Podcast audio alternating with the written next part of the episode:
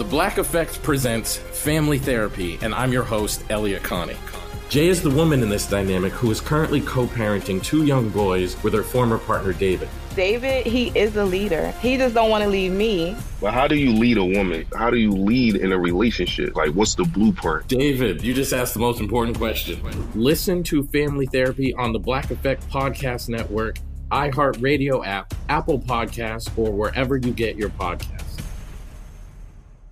Danielle Moody here, host of the Woke AF Daily podcast. We've been with iHeart for a year, and what a year it has been. As we head deeper into 2024 and yet another life changing election cycle, Woke AF Daily is here to keep you sane and woke.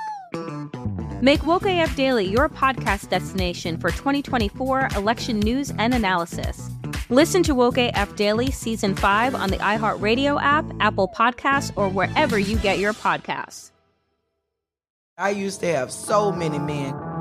How this beguiling woman in her 50s She looked like a million bucks. scams a bunch of famous athletes out of untold fortunes. Nearly $10 million was all gone. It's just unbelievable. Hide your money in your old rich man because she is on the prowl. Listen to Queen of the Con, Season 5, The Athlete Whisperer, on the iHeartRadio app, Apple Podcasts, or wherever you get your podcasts.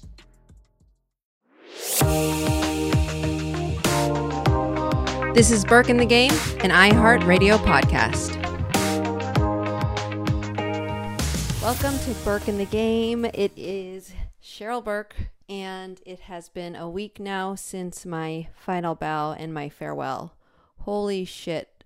Lots of emotions, but honestly, I think I cried it out basically uh, the last month of the season because I don't necessarily have tears. It's more like maybe a little bit of shock that I pulled the trigger here, but mainly I have just been reminiscing through the whole time and experience I've had on the show and amazing, I guess, relationships and connections I've made, both, you know, the talent side of Dancing with the Stars and behind the scenes. I am, you know, still, I guess, a little nervous and scared for um, what is next, right? Like I have I have all these opportunities, which is a great thing. However, nothing is set in stone yet. Um, you know, I have to wait it out and I have to really be okay with living in this uncertainty. The last time I took a hiatus from Dancing with the Stars, it was when I had a contract in place to go over to NBC to do I Can Do That. This time around, it's very different you know, they really did a proper send off, which was so beautiful. And I will start to talk about that as well as soon as I finish this thought. But it was, um, you know, I was basically playing it safe the last time in that in that sense. I wanted to try something different, and so I did. You know, there was a few times I did take a break because I needed it. Whether that would be, you know, back even before I did, I can do that. I went to Argentina to learn how to Argentine tango, and you know, I came back revived. I took a break to do my live stage show in Japan, Love on the Floor, for a season or two. Um, you know, again, it was straight into all of this, right? So I knew I had a backup plan. And then I took that break to go over to NBC's I Can Do That. Now, this one feels different because, you know, never have they given a pro dancer a proper farewell dance and send off um, like they did with me last week. And I don't have necessarily the next thing that I'm doing. However, I'm still fully involved in my dance program, Body Language, that I am hoping to launch with a partner in the early, I would say early 2023, right? And there is and there has been lots of interviews and auditions for this one show that I can't necessarily tell you guys what it is, but it's a very popular show that um, a lot of people have watched. Um, and it is obviously that is still up in the air depending on, you know, how the ratings are for that show. And that's all I can say so far. I'll, I will know more though, either end of January or beginning of February. But yes, it is scary. And I do now understand what it means when athletes say, you know, when it's the end of their career, they go into a dark place because you know, really, this has defined my life. You know, this is what I said to Tyra when she asked me what I'll miss most about Dancing with the Stars. It's my family because they truly, the show as a whole has been my identity in every single way. I just saw my first audition that I did back in 2005 for Dancing with the Stars.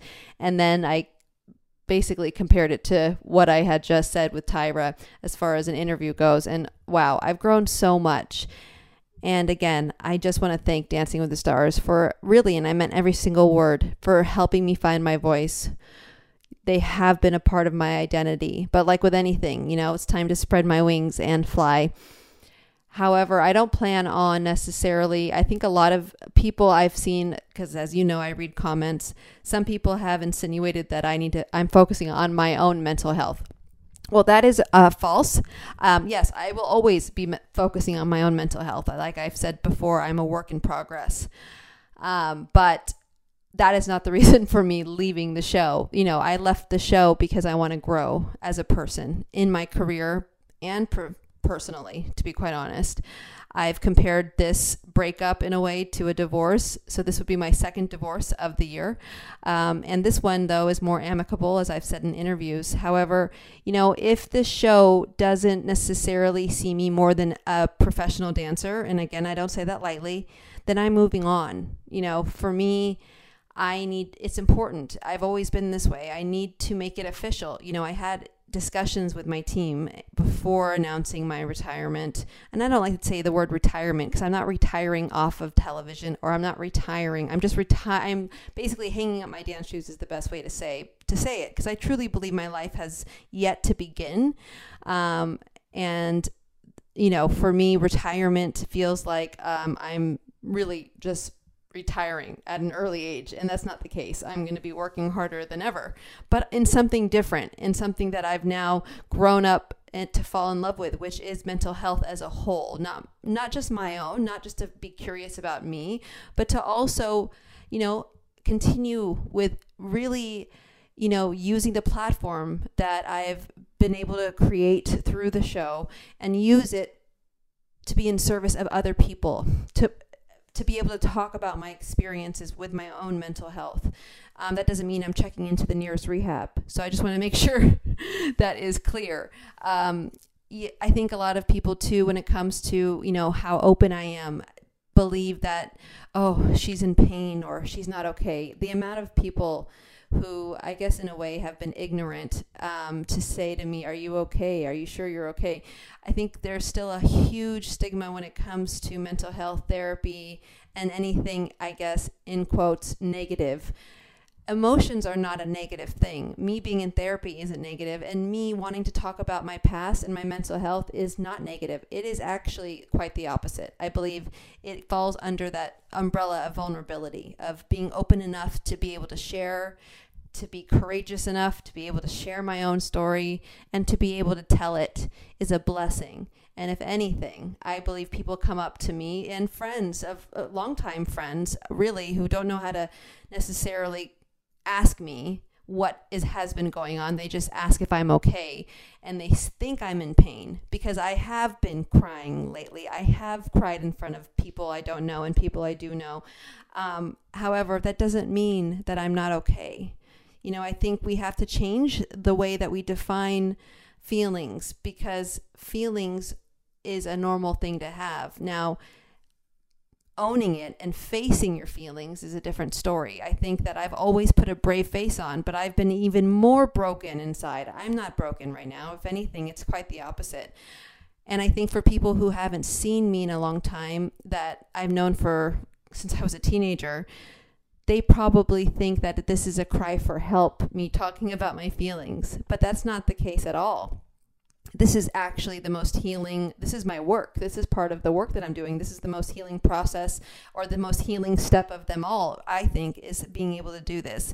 And have I questioned myself, like, Cheryl, are you okay? Absolutely, because there's still that you know, inside me, there's still that little girl that doesn't trust 100% my feelings.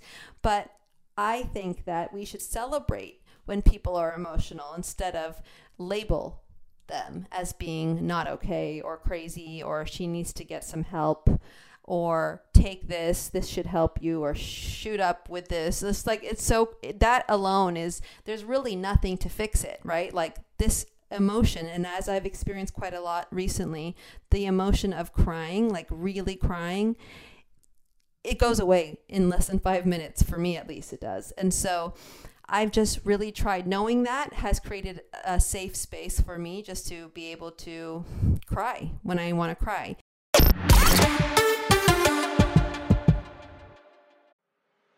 I'm Elliott Connie, and this is Family Therapy.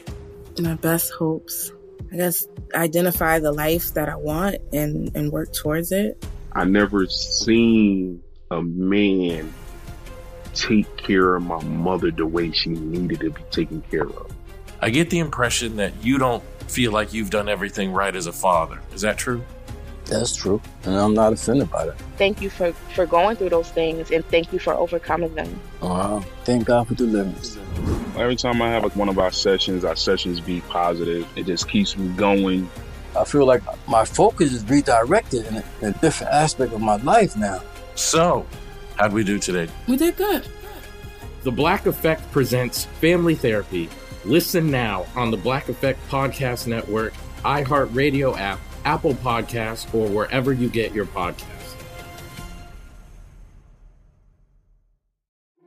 We started talking about this incident. Drugs and uh, officials cover up. you couldn't believe it. From iHeart Podcasts. It's like the police knew who he was before they got here.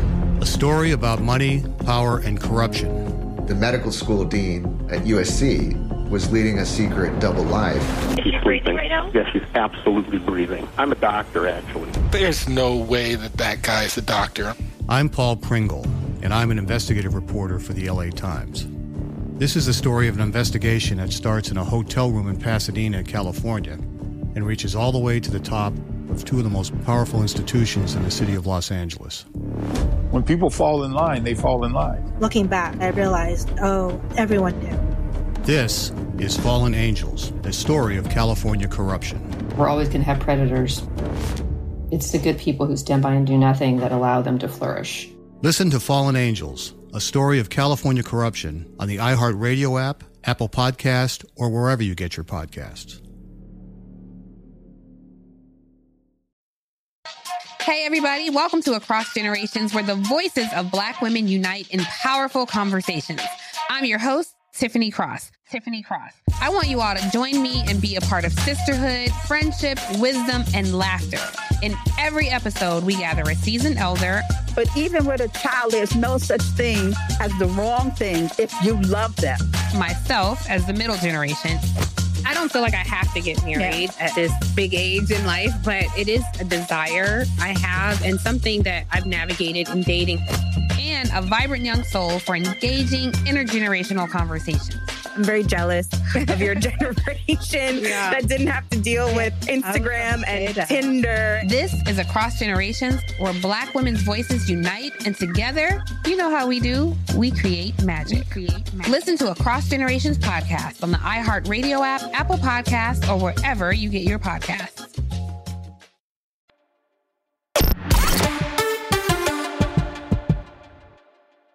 So, speaking of crying, prior to my farewell dance, we do this thing called camera blocking, as you know, where we rehearse. Um, um, this time for the finale, it was on a Saturday as opposed to Sunday because it was um, a big finale. A lot of couples, everyone comes back that got eliminated, and I was crying like a baby. I don't think I've ever cried while dancing like the way I did on Saturday when we blocked um, this farewell dance to the point where Pasha was like, uh, You're not going to do this on Monday, right? Because I forgot, I blacked out but I got it out of my system and then I am happy I did that because I knew okay come Monday we we actually I I have to avoid tears at all cost because I really wanted to perform at my best on Monday which I do believe that I did.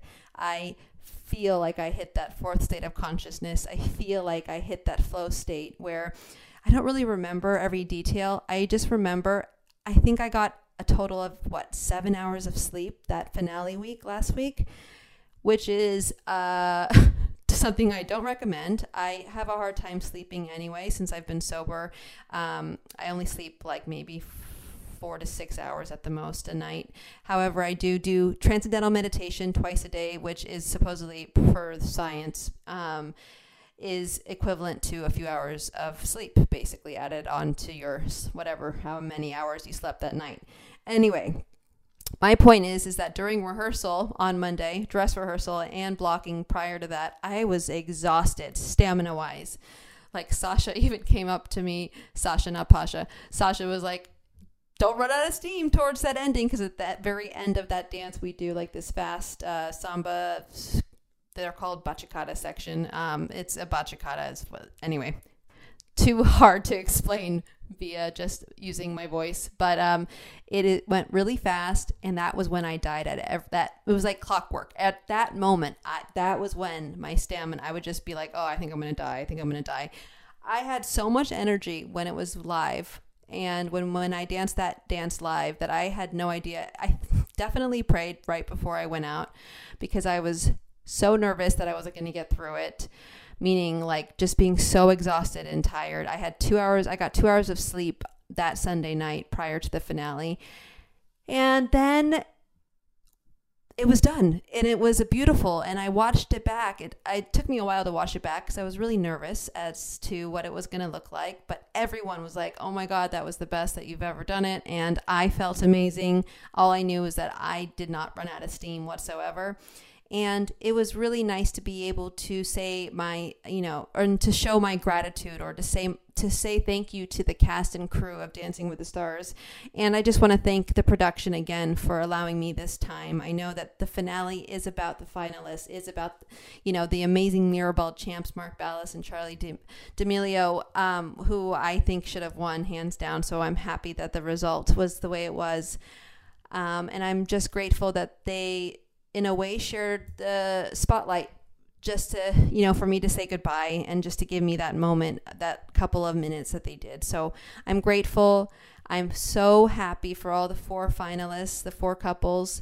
They're very well deserved i think and i believe that the same thing when it comes to the mirrorball champs. I'm so happy mark ballas came back I remember, you know, in the beginning of the season, Mark was like, I just don't know. I haven't moved my body in like five years, you know, because he took a long time off of the show.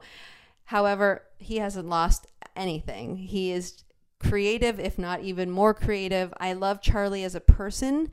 And um, I think she's amazing. She's so humble and she is the real deal. And same with her whole family. I met didn't meet her sister um, yet, but her mother, Heidi, you know, we've become friends. We're going to start being workout buddies.